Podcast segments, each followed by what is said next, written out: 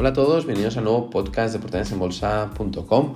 Hoy nos vamos a preguntar si hay que amortizar hipoteca, vale la pena, no vale la pena, y lo haremos con eh, los consejos o con el ejemplo del mejor inversor de la historia, el señor Warren Buffett.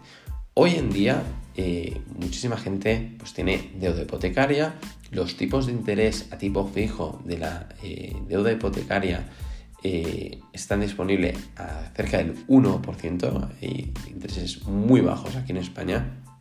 Y eh, por un lado, el atractivo para comprar bienes inmuebles con deuda hipotecaria pues crece por los bajos tipos de interés, y eh, por otro lado pues eh, vale la pena plantearse, cuando uno genera ahorros a final de año, pues qué hacer con esos ahorros, ¿no? Si amortizamos hipoteca o lo invertimos en activos más rentables. Pues bien, como ejemplo, el señor Warren Buffett compró en mil novecientos setenta y uno una segunda residencia en Laguna Beach, California, una casa de vacaciones en la playa, por unos ciento cincuenta mil dólares.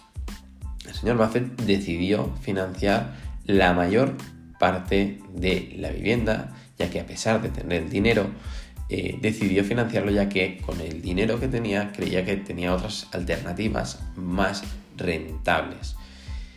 ¿Cómo de rentables? Pues bien, el invertir esos ciento cincuenta mil dólares en acciones de Berkshire Hathaway en mil novecientos setenta y uno equivaldrían a unos setecientos cincuenta millones de dólares en dos mil diecisiete. Lo volvemos a decir, ciento cincuenta mil dólares invertidos en mil novecientos setenta y uno en acciones de Berkshire son en dos mil diecisiete setecientos cincuenta millones de dólares.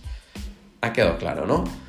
Eh, por otra parte, le, la, la vivienda eh, sí que eh, Warren Buffett también tuvo ojo, y en dos mil diecisiete se la vendía por unos once millones de dólares. Es una buena rentabilidad, pero cuando lo comparamos con las acciones de Berkshire, pues todavía mejor. Pero lo mejor de todo, que él en dos mil diecisiete tenía la vivienda y tenía las acciones de Berkshire por valor de setecientos cincuenta millones de dólares.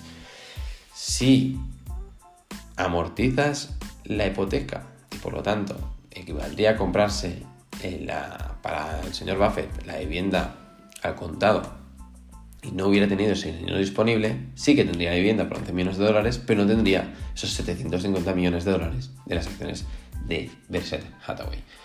Por lo tanto, y eh, traduciéndolo pues al mundo real, a la realidad de cada uno, ¿no? Porque ahora nos hemos ido mucho, hemos visto unos números eh, maravillosos, ¿no? Pero eh, volviendo a la realidad y, y, y, y pisando eh, tierra firme, eh, si tienes dinero ahorrado, tienes, no sé, diez mil euros ahorrados de, de todo el año, de los últimos dos años, ¿qué has de hacer con ese dinero? Todo depende del conocimiento que tengas sobre inversión. Si tú eres capaz de obtener una rentabilidad superior al uno por ciento o al dos por ciento de los intereses que pagues de tu hipoteca, siempre saldrá a cuenta invertir ese dinero, porque te va a dar más rentabilidad. Al final, amortizar la hipoteca, si tú tienes diez mil euros y amortizas esos eh, diez mil euros, al final pagarás, si pagas un uno por ciento de intereses, pues pagarás cien euros menos al año de eh, intereses. Es el uno por ciento de diez mil euros. Si tú inviertes diez mil euros y consigues obtener una rentabilidad del diez por ciento, vas a ganar cada año mil euros. Por lo tanto, dejas de ganar limpios novecientos euros por no haberlo invertido en el activo más rentable. Con lo cual, cuando tengamos dinero ahorrado, lo que hemos de valorar son las alternativas que tengamos, coste de oportunidad. Si nosotros tenemos alternativas más rentables, el dinero lo hemos de llevar a la alternativa más rentable. Esto, evidentemente, depende de los conocimientos que tengamos de inversión y de nuestra tolerancia al riesgo y a la volatilidad, que no es lo mismo. Volatilidad no es igual a riesgo.